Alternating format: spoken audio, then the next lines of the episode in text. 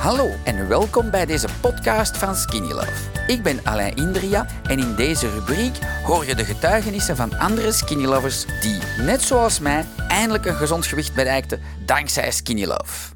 Dag skilovers, uh, ik ga toch ook even meedoen in de hype van de AX1, want ik ben er eigenlijk wel heel tevreden over. Het marcheert keigoed.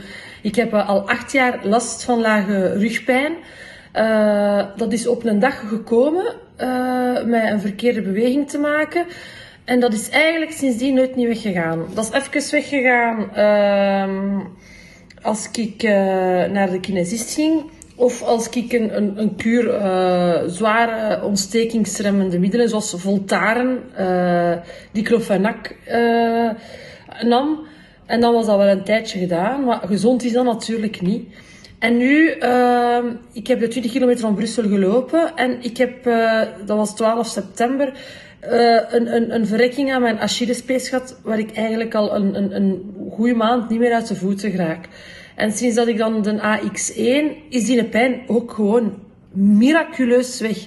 En dan vraag ik me af, is het nu door de AX1? Ja, dat moet wel, hè. Of is dat gewoon toevallig dat mijn pijnen weggingen? Ik weet het niet. Ik ga het een keer testen, maar er is een keer een paar dagen mee te stoppen met een AX1. Want ja, ik ben er wel heel tevreden over. En ja, ik, sorry, maar ik moet daar een patent op pakken, want dat marcheert echt wel heel goed. Dus bedankt. Dankzij dit verhaal heb je ongetwijfeld zelf ook de motivatie gevonden om van start te gaan. Ik wens jou heel veel succes!